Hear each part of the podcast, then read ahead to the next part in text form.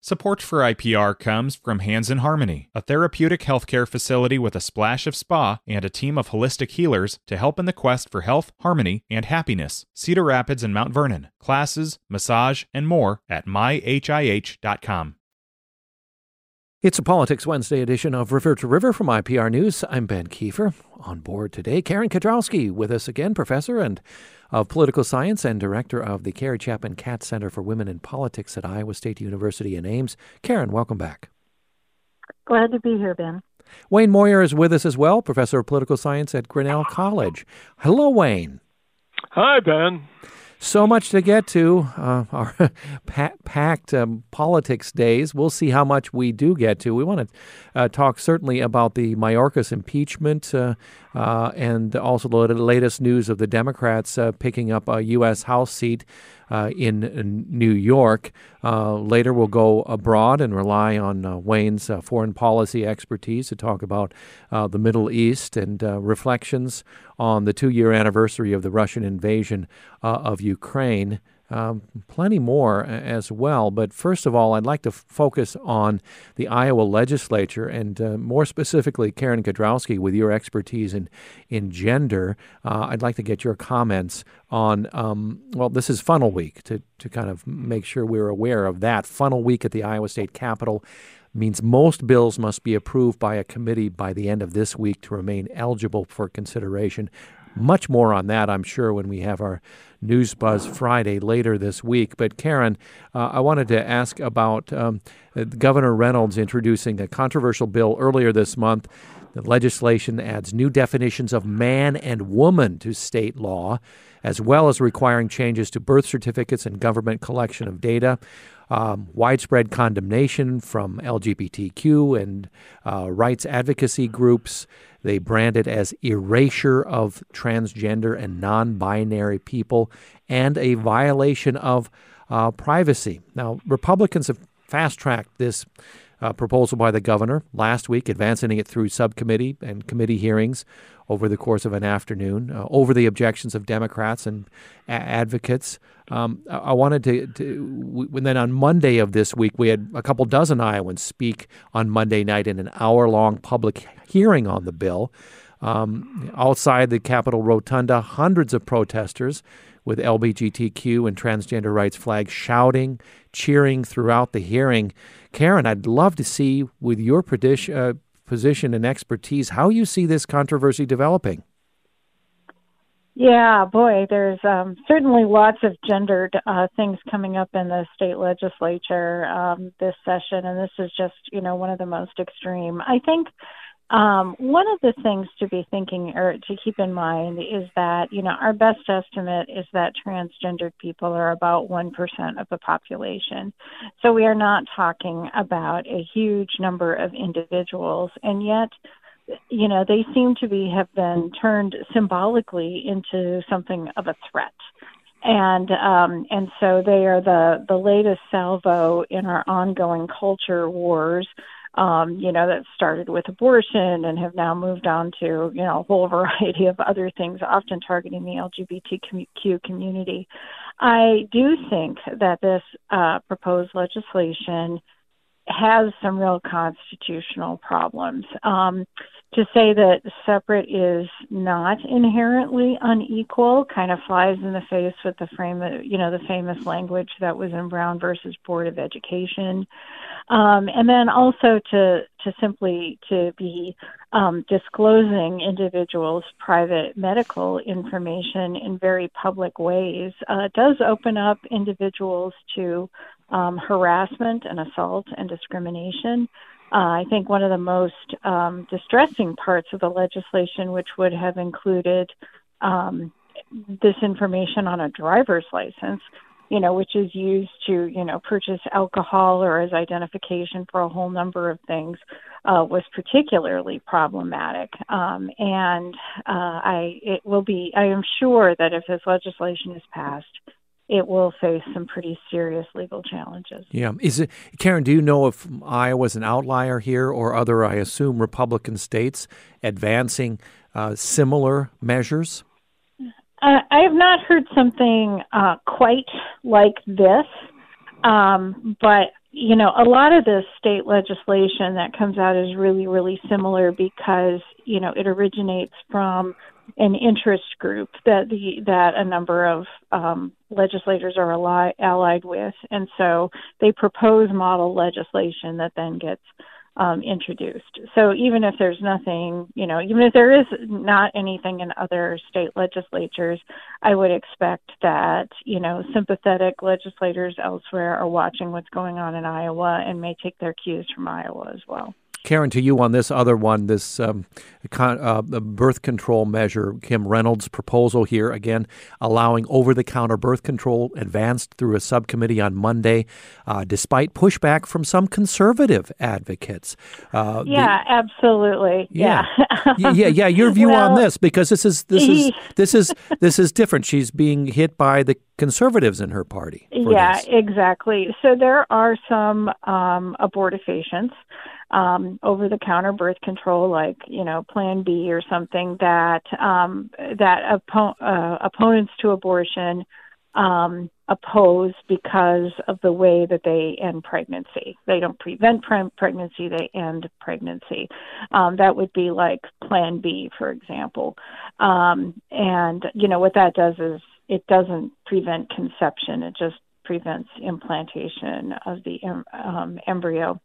Having said that, too, also um, a number of social conservatives are also reluctant to, to do this because they they feel that if birth control is too accessible, especially to teenagers, that this will lead to increased promiscuity and that parents should, um, you know, be involved in decisions like whether or not their teenagers are using birth control, and um, and by having it available over the counter, um, that that some people believe could, you know, undermine parental authority. Mm-hmm.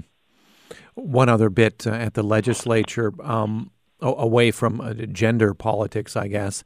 Uh, two Democrats uh, walked out of a House subcommittee yesterday this meeting um, on an election bill that would make it more difficult for Iowans to challenge Donald Trump's place on the 2024 general election ballot.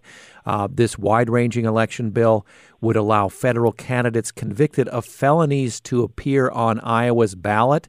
It would ban ballot drop boxes, ban ranked choice voting, and change the deadline for when absentee ballots must be returned to a county auditor uh, to be uh, counted. Wayne, your your thoughts about this? This is a walkout here, and and I guess this fits into the context here, a wider context of generally Republicans um, uh, redoing election laws to what end?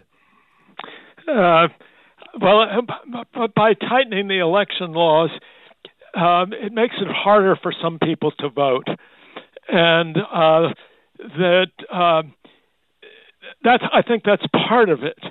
Uh, I think the other part of it is that even if if Trump is convicted of an offense, and it's, it's uncertain yet whether he'll actually come to trial before the election, but this law, if it's passed, would make it very, very difficult uh, to take his name off the ballot. Uh, I, I don't think there's much of an effort, potential successful effort to do that, mm-hmm. but this kind of reinforces that argument. Yeah, and and um, uh, Jeff Kaufman, who worked for the president President Trump's presidential campaign in Iowa as a senior advisor, says this has quote nothing to do with Trump and his motivation for the bill, uh, according to Kaufman, is um, is maintaining the highest level of election integrity in, in Iowa. Uh, Karen, your thoughts here? Well, I, I just don't think that that argument holds water. Sorry, that sorry, it was Bobby Kaufman, not Jeff Kaufman. Sorry. Oh, thank you. um, but but you know, it's it, it still doesn't hold water because you know what other federal official uh, might be who has been convicted of felonies or who is likely to be convicted from felony you know of felonies is likely to be on the Iowa ballot anytime in the foreseeable future. Uh, so yeah, it's about President Trump, but I think it's also a tacit uh, recognition that in fact Trump might be um, convicted, um, and and I think that the argument that people should have absolute freedom of choice to elect whoever they want, that this somehow deprives uh, people of a choice, um, for one thing, you could make that same argument about the age. Um, you know about the, the the age requirement or the um, you know natural born citizen requirement you know, so I I happen to think that being convicted of of a felony is disqualifying for the office of president, especially when we have a whole lot of really qualified individuals um, in both parties who um, are not convicted of felonies. Well, right, and you uh, have a could, right, and, and Karen, you have a party that traditionally, at least, has said we are the party of law and order. Exactly right, um, and and I think too that this also just really demonstrates uh, the hold that President Trump and his followers have on the Republican Party today. Uh, that all of the uh, that all of the uh, beliefs or the things that the that you could count on the Republicans to stand for are being thrown out the window, and they are just following uh, the you know the the magnetism of former President Trump. Mm-hmm. I wanted to quote, I quoted Bobby Kaufman, Representative Bobby Kaufman of, of Wilton uh, there. Um, uh, but uh, Democrats in this committee returned to speak with reporters, offering criticisms of the bill after that subcommittee meeting concluded, and after two of them walked out, two Democrats. Uh, this uh, from Representative Adam Zabner, a Democrat from Iowa City. Uh, it takes quite a lot of nerve to call a bill an election integrity bill when the point of the bill is to let felons run for office, he said, and particularly someone like Donald Trump who has so little integrity. End of quote by Representative Adam Zabner. Well, let's continue with our Politics Wednesday uh, after a short break. When we come back, uh, let's talk about the Democrats picking up a seat in the U.S. House yesterday in that special election, the implications of that, and what uh, lessons may be there for the general election uh, that Democrats as well as Republicans may take note of. With us today, Wayne Moyer of Grinnell College, Karen Kedrowski of Iowa State University. It's a Politics Wednesday edition of River to River. Back in just a moment. Support for IPR comes from Hands in Harmony, a therapeutic healthcare facility with a splash of spa and a team of holistic healers to help in the quest for health, harmony, and happiness. Cedar Rapids and Mount Vernon. Classes, massage, and more at myhih.com. Hi, it's Terry Gross, the host of Fresh Air. We bring you in depth, long form interviews with actors, directors, musicians, authors, journalists, and more. Listen to our Peabody Award winning Fresh Air podcast from WHYY and NPR. Back with more of River to River from IPR News. I'm Ben Kiefer. With us, Karen Kedrowski of Iowa State University, Wayne Moyer of Grinnell College, are two political scientist. If you'd like to join our conversation, 1 780 9100. 1 780 9100. Or email us, river to river at iowapublicradio.org. Talking about some state house politics to begin our program. And uh, I think Danny and Ankeny listening uh, wants to chime in with a comment or a question. Danny, welcome to the program. Hi, thanks for having me. I was curious to get uh, if there's any commentary on why ranked choice voting got brought up in the recent bill that's gone through the legislature. I wasn't surprised with the other changes that are being proposed, but I was surprised to see ranked choice voting pop up on there. Yeah, you could, Danny. We could do a whole show on ranked choice voting, and and may do that in the future. Uh, I don't know, uh, Karen or Wayne, who who would like to tackle that, the basics of uh, of why the yeah I can okay, I can jump in. Yeah, Karen, please. so, okay, so for anybody who doesn't know, ranked choice voting means that instead of a voter voter picking one candidate out of a field of you know five six n whatever it might be they would actually vote for all the candidates but they would rank them in order of preference so if there were five candidates running for an office they would uh, rank from one to five. Now, Uh, what we normally do is what's called first past the post, um, which means that whoever gets the most votes wins. And if you have more than two candidates, uh, one of the downfalls of that is that you can end up with a minority winner, somebody who gets a plurality of votes, but not a majority of votes. And for things like city council elections in Iowa, that means that they would have to go to a runoff um, so that the eventual winner would, in fact, get a majority of votes. So you end up running essentially two elections. What ranked choice voting allows is that it eliminates the need for a runoff. Uh, because you would just look at who got the most support.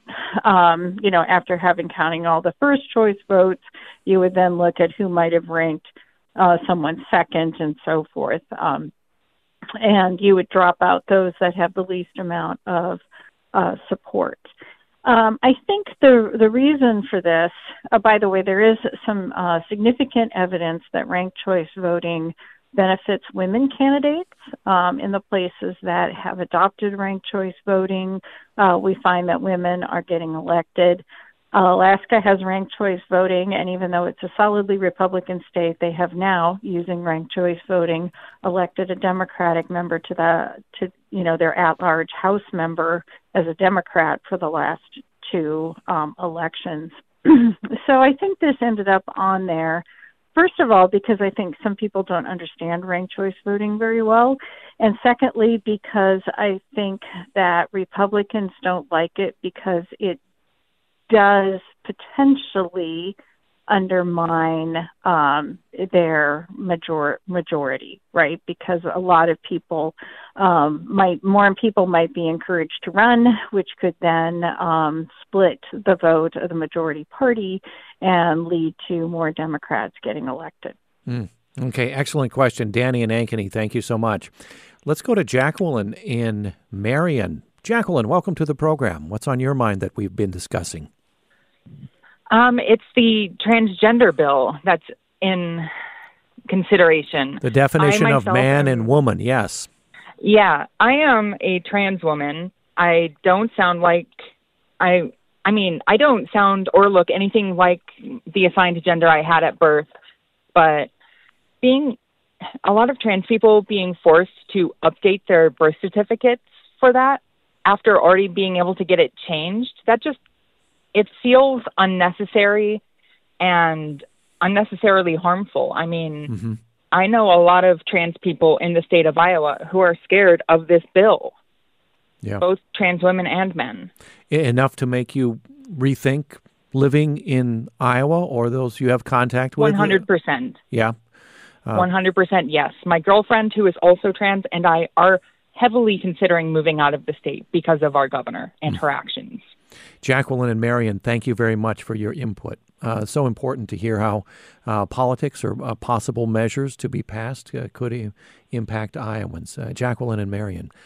1 780 9100. Just to clarify, they, there have been versions of this bill. They removed the part of the bill that would have required transgender Iowans to include their sex assigned at birth on their driver's licenses. Sex change information still be would still be required on transgender Iowans' birth certificates. Okay, let's move on to some uh, news from yesterday. Democrats picking up a seat in the U.S. House. Um, Democrat Tom Suozzi won the race to uh, succeed former Republican Representative George Santos, remember, expelled from the House last year. Suozzi uh, will serve out the remainder of Santos's term. Despite the dirty tricks, despite the vaunted Nassau County Republican machine, we won. It's time to find common ground and start delivering for the people of the United States of America. The people are watching. They want us to start working together. So our message is very clear either get on board or get out of the way. Okay. New Democrat um, elected to the U.S. House, Tom Suozzi, won that special election to replace uh, Republican George Santos, of course, that means the slim Republican majority in the House is even slimmer.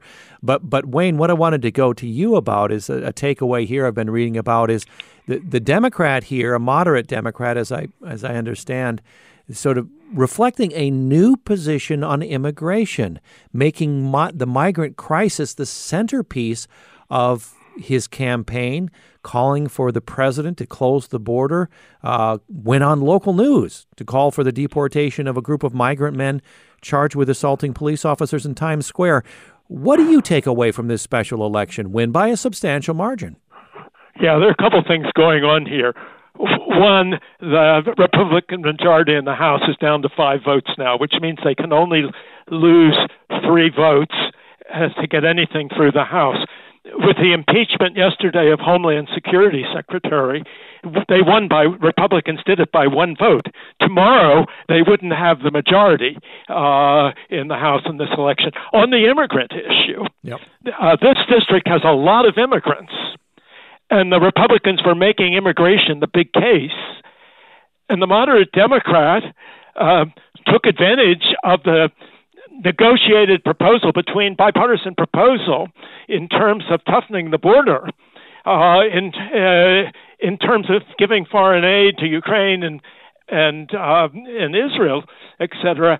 And the Republicans were not able to capitalize on that issue, and Suozzi's making immigration a, a, a, a Democratic issue rather than a Republican issue with the Republicans having failed to pass this bipartisan proposal, I think does send a message uh, in terms of the election. Yeah, before Karen comments on immigration, how that story is developing the politics here, I-, wanted to play a little clip yesterday of that news. The House of Representatives voting 20, 214 to 213, one vote difference there to impeach Homeland Security Secretary Alejandro Mayorkas for, quote, willful and systemic refusal to comply with the law in enforcing border policy.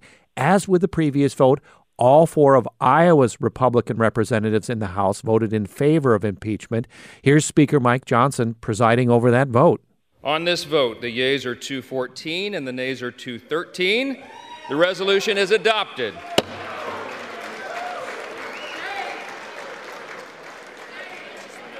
Pursuant to Section 2A of House Resolution 996, House Resolution 995 is hereby adopted. Okay. To mention here, too, so many things tying into immigration, which is polling now as one of the top, if not the top issue uh, for voters in this uh, general election year. Last week, the U.S. Senate Republicans, remember, walking away from that bipartisan border security and immigration deal that was came after months of painstaking negotiations, siding with the House colleagues and also uh, the presidential frontrunner Donald Trump. Karen, your thoughts on on how immigration is feeding into a lot of um, news issues uh, here and, and policies. Yeah, well, first, let me note that um, Representative Lex Suozzi actually defeated um, a Republican woman who was an immigrant herself, mm, um, yes. having immigrated first from Somalia to Israel. She's an Orthodox Jew, and then from uh, Israel to the United States.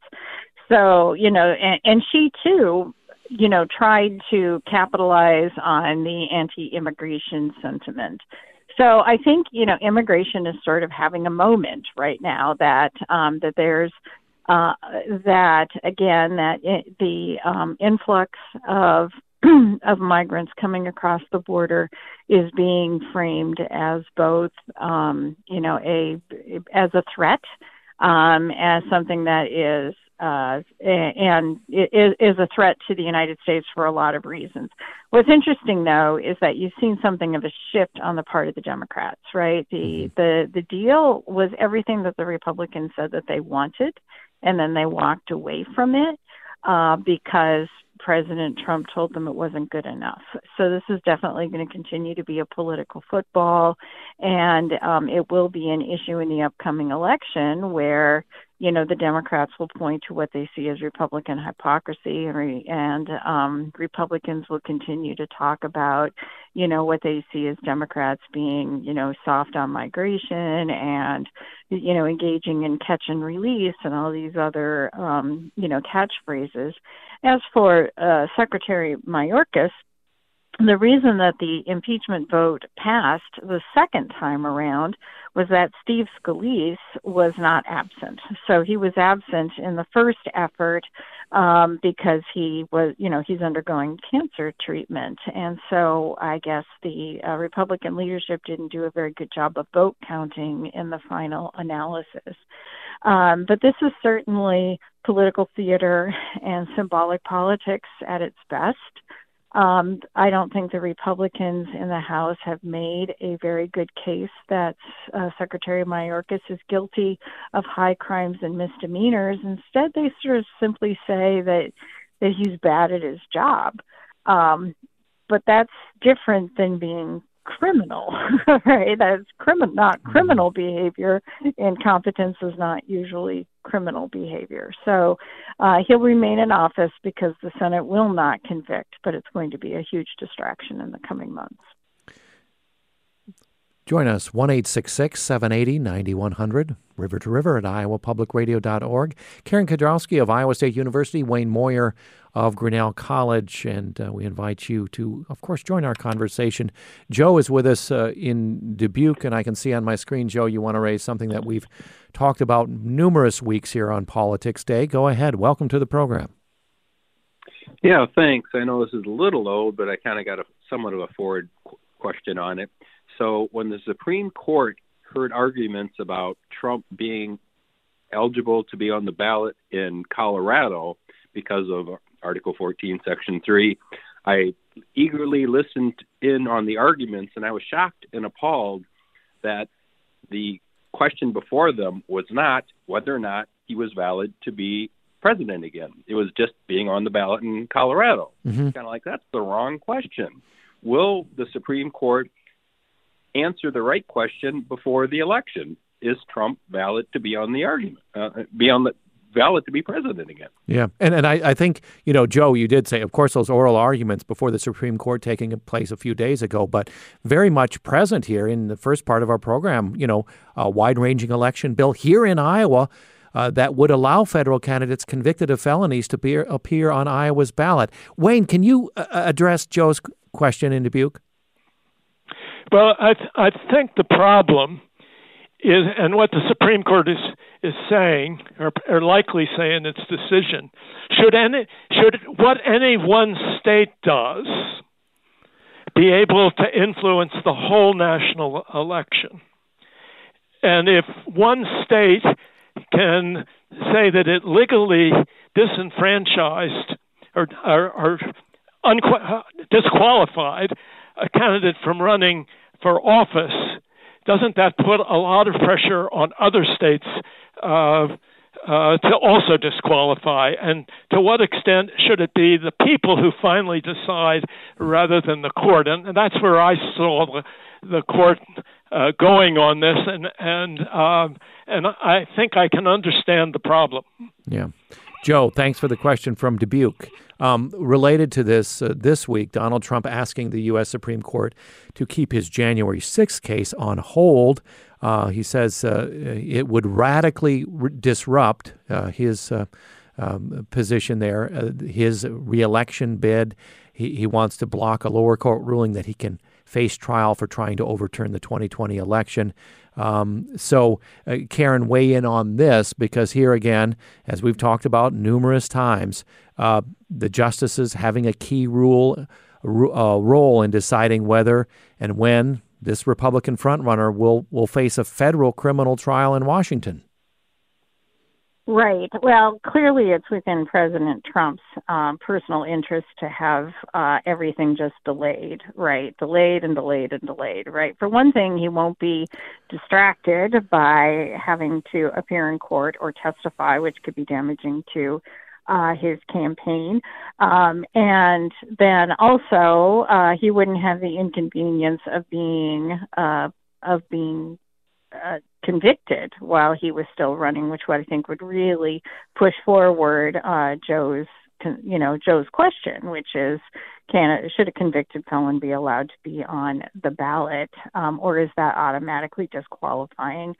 Uh, and uh, but secondly, um, I, I also think that this is a huge fundraising ability for Trump. What we have seen is that he raises money off of, you know, this this persecution narrative and the courts being politicized narrative. And as long as he can do that, then you know that becomes part of his campaign theme and a way for him to continue to, um, you know, to raise money. And then, of course, I think he's hoping that, you know, if he's elected president, that then there would not be a case going forward, that that, that would definitely, uh, you know, that he would have not immunity, but that there would further delay any criminal prosecution while he was president because we don't do that mm. uh, under the DOJ's rules. Okay. Karen and Wayne, please stay put. Uh, we'll have more analysis from uh, Karen Kedrowski of Iowa State University, Wayne Moyer of Grinnell College after a short break. When we come back, we'll talk about the Senate passing that Ukraine and Israel aid, some aid there for Taiwan as well. Iowa's Republican U.S. Senators Joni Ernst and Chuck Grassley breaking with their party to vote for that $95 billion in foreign aid. Uh, that happened early yesterday morning. Um, we'll ask them about that split, what it indicates that they didn't go with the majority of Republicans in the Senate on this vote when we return. It's River to River from IPR News. Hi, it's Terry Gross, the host of Fresh Air. We bring you in depth, long form interviews with actors, directors, musicians, authors, journalists, and more. Listen to our Peabody Award winning Fresh Air podcast from WHYY and NPR. Back with more of River to River from IPR News. I'm Ben Kieffer on this Politics Wednesday with Wayne Moyer of Grinnell College, Karen Kedrowski of ISU, our political scientists, as we uh, pick through, have their analysis of as many sort of um, leading uh, state uh, and uh, national and also international uh, news developments in the world of politics. Uh, yesterday, Iowa's Republican U.S. Senators Joni Ernst and Chuck Grassley breaking with their party to vote for a $95 billion foreign aid bill, 70 to 29, the vote in the U.S. Senate. This kicks the funding over to the U.S. House, where the Speaker, Mike Johnson, said his chamber will not consider the legislation because it does not include border security provisions. Remember, Republicans shot down uh, uh a compromise package that included a lot of those provisions uh, last week. This package, now passing the Senate, would appropriate 60 billion for Ukraine, um, it would also send 14 billion in military assistance to Israel, 9 billion to humanitarian assistance to Gaza and elsewhere, nearly 5 billion to defend Taiwan. Wayne, to you, uh, the significance of the Senate passage with this amount of bipartisan support. What do you see here? Well, I think Trump himself contributed to that. Trump is opposed to aid to Ukraine, but he made a mistake last weekend when in fact he linked opposition to aid to America's support for NATO. And essentially saying, if I was asked whether I would support NATO, I would say no because they're not paying enough. Yep. And uh, uh, I think that has instilled a reaction in both Republicans and Democrats where NATO is at the core of the post World War II international security system, particularly for Europe, and worried about will America really come to their aid. They know Trump's been opposed to Ukraine, but if if the United States doesn't maintain its credibility in terms of defense of Europe, uh, that makes America uh, support for Europe feel very risky to Europeans, and then how do they respond to that? Yeah, let's let's actually listen to the former president, followed by the comments from the current president. This is during a political rally on Saturday, South Carolina, over this past weekend. Former President Trump making a statement that appeared to suggest that if elected to a second term, he would not defend some NATO allies from Russian attack. They asked me that question. One of the presidents of a big country stood up and said, Well, sir, uh, if we don't pay and we're attacked by Russia, will you protect us? I said, You didn't pay? You're delinquent? He said, Yes, let's say that happened. No, I would not protect you. In fact, I would encourage them to do whatever the hell they want. You got to pay. You got to pay your bills. Now, President Biden yesterday blasting those comments uh, that he would uh, that Trump would encourage Russia to do uh, quote whatever the hell they want to to native NATO aligned country. Here's the president. Can you imagine a former president of the United States saying that? The whole world heard it. The worst thing is he means it. No other president in our history has ever bowed down to a Russian dictator. Well, let me say this as clearly as I can. I never will. For God's sake, it's dumb, it's shameful, it's dangerous, it's un American. When America gives us word, it means something. When we make a commitment, we keep it. And NATO is a sacred commitment. The greatest hope of all those who wish America harm is for NATO to fall apart. And you can be sure that they all cheered when they heard Donald Trump and heard what he said. So, Karen, your analysis here. I heard a, a, a read a quote from some GOP campaign strategist uh, saying, um, "Since Trump is his own worst enemy, he's arguably Biden's best friend." Did did uh, well? We, we were, you know, Biden was swamped by unwelcome questions about his age just days ago, and then this happens, right?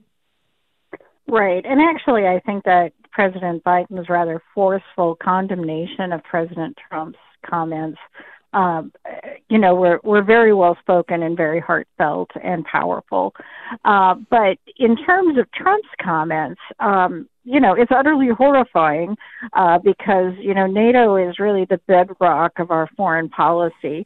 But it's consistent with what he said, you know, as early as 2015, 2016, when he was running for president the first time, which was that he you know, didn't think that much of NATO. Um, now he is, of course, misrepresenting how NATO is structured. Right. The the issue about paying is not an issue of paying dues like we have dues to the United Nations. It's how much of the gross national product a country spends on its military, and the NATO guideline is two percent.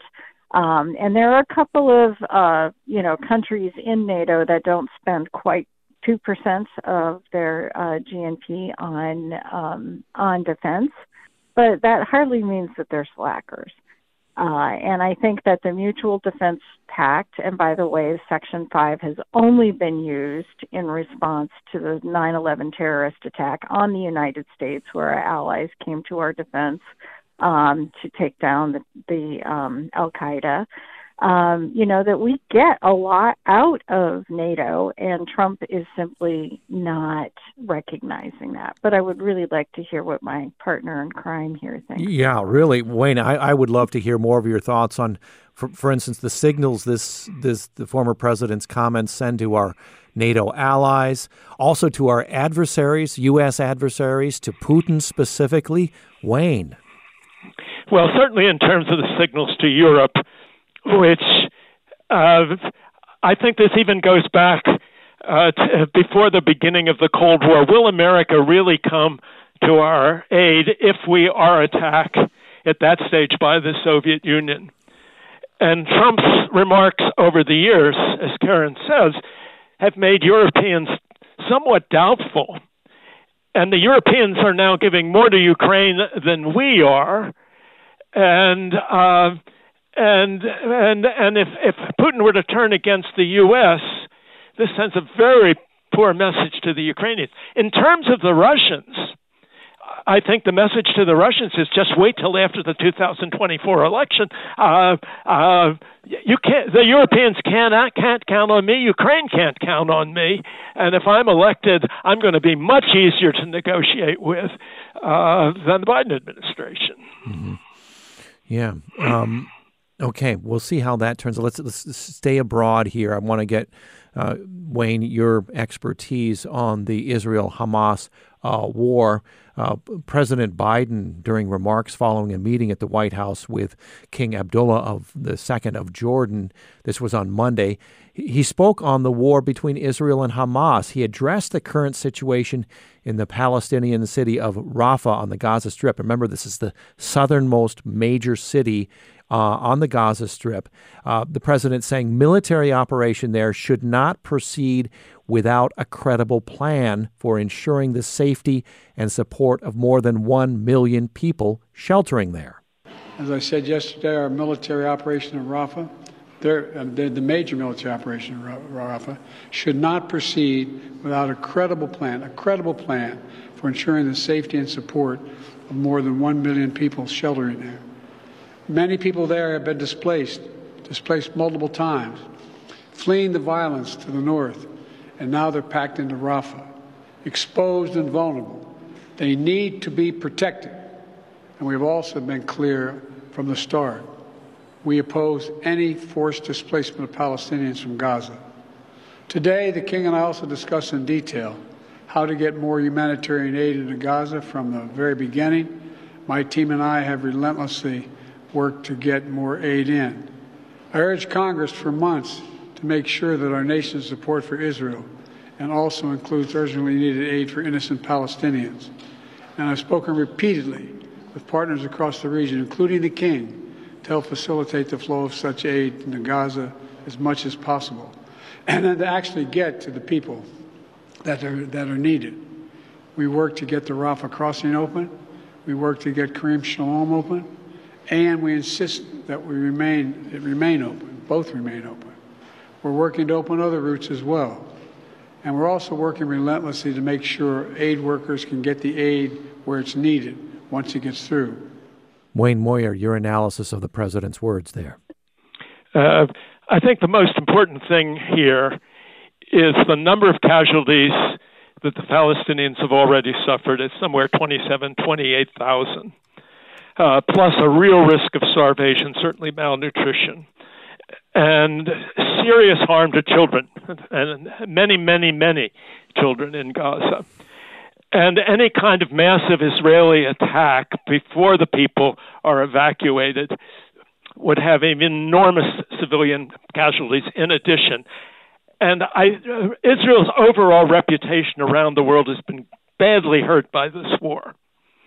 And uh, this will make it even worse and I think it will hurt American credibility if you have again an attack on on Rafah without evacuating uh, the civilians, and will hurt, hurt, hurt America's image, mm-hmm. certainly in the developing world. And I don't think we want that, and I don't think Israel really wants that either.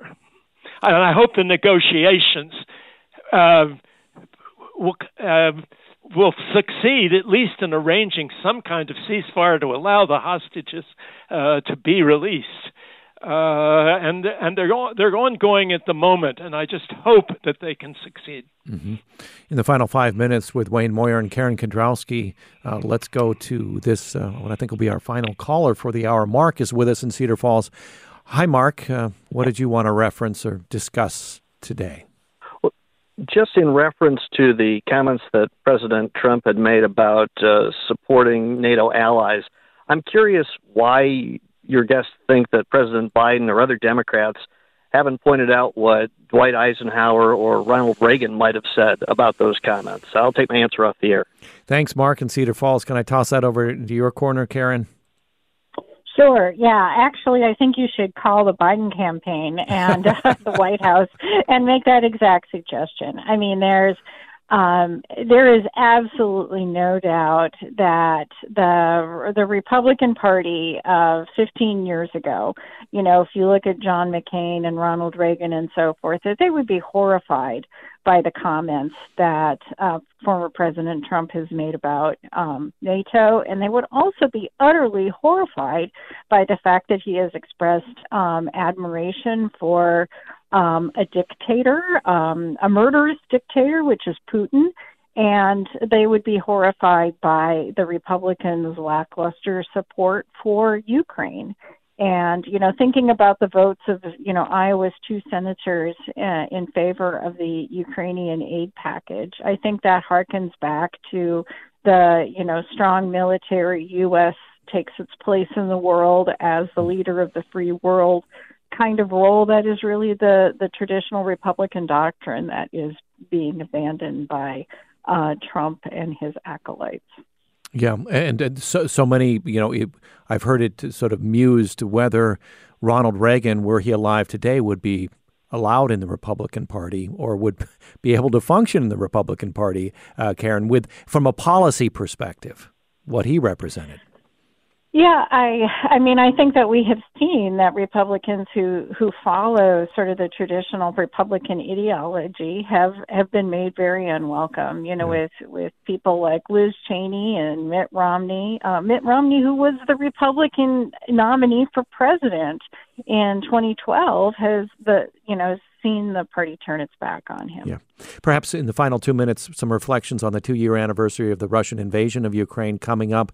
Also, perhaps your thoughts on President Putin's first interview with a Western media figure since the invasion. This is a little quote from AP, a, quote of the account here, um, their account. Russian President Vladimir Putin using an interview with former Newsfox host Tucker Carlson to push his narrative on the war in Ukraine, urging Washington recognize to recognize Moscow's interests and press Kiev to sit down for talks for more than two hours. A largely, largely unchallenged Putin showered Carlson with Russian history and Kremlin talking points. That account from the AP. Wayne, I don't know if you saw the interview, accounts of the interview. Uh, what did you make of it, or just comment on Ukraine as it is two uh, two years after? Yeah, well, I, I think Putin hurt himself in terms of getting any kind of of U.S. support, and uh, and I think has hurt has hurt Trump as well politically. Essentially, he starts off with an hour long monologue about why Ukraine is part of Russia, uh, justifying his invasion. And uh, uh, if anybody had any doubt about the need to support Ukraine, uh, Putin plays into that doubt. Uh, and uh, and then Carlson doesn't ask any really hard questions, and he doesn't. And, he, he, doesn't ask Putin about war crimes uh, from Russian troops that they've been accused of, or about the relentless crackdown on dissent in his own country, does he? Yeah, no, he doesn't. And and some of the commentary is that he's become Putin's useful idiot. To, go back to Lenin and use of people from the West to support the original Bolshevik revolution. So I think from uh, it, it was a disaster in uh, terms of those those who who uh, uh, uh, have any kind of favorable view left toward Putin. Yeah. Putin said it's up to Washington to stop supplying weapons to Ukraine, which he called uh, a U.S. satellite. Uh, he and persuade Kiev, he said, to negotiate, saying that a deal was the way to end the war on that point, would the Russian president be uh, correct? Would you assess that a negotiated settlement is, is the way this war will come to an end, Wayne? Uh, uh, Putin's idea of a negotiated settlement is certainly to keep at least as much of Ukraine as he already has, and perhaps by waiting out and launching an offensive this summer with a weakened Ukraine, which is not getting aid from the United States, then hopefully then win a larger section of the country. Mm-hmm. Okay, well, we've come to the end of this Politics Wednesday edition. Uh, Wayne and Karen, thank you so much for providing your analysis. And uh, we also appreciate the bounty of callers uh, joining us with very interesting comments and questions. Wayne Moyer, professor of political science at Grinnell College.